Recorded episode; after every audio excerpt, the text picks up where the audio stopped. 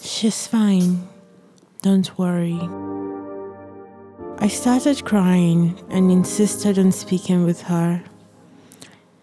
Then she stayed silent for a while and came up with another reply. She's fine. She just fell in a coma, but the doctors are working on it, so she would come out of it soon. She would be fine. I burst into tears because my gut feelings were so right. My soul was feeling an unexplainable loss, and I thought I knew what that was, but I just couldn't define what it was. All I said was, I am coming home. The journey home was long, longer than expected, because I couldn't understand why it didn't go faster. Maybe I was clouded by my own emotions.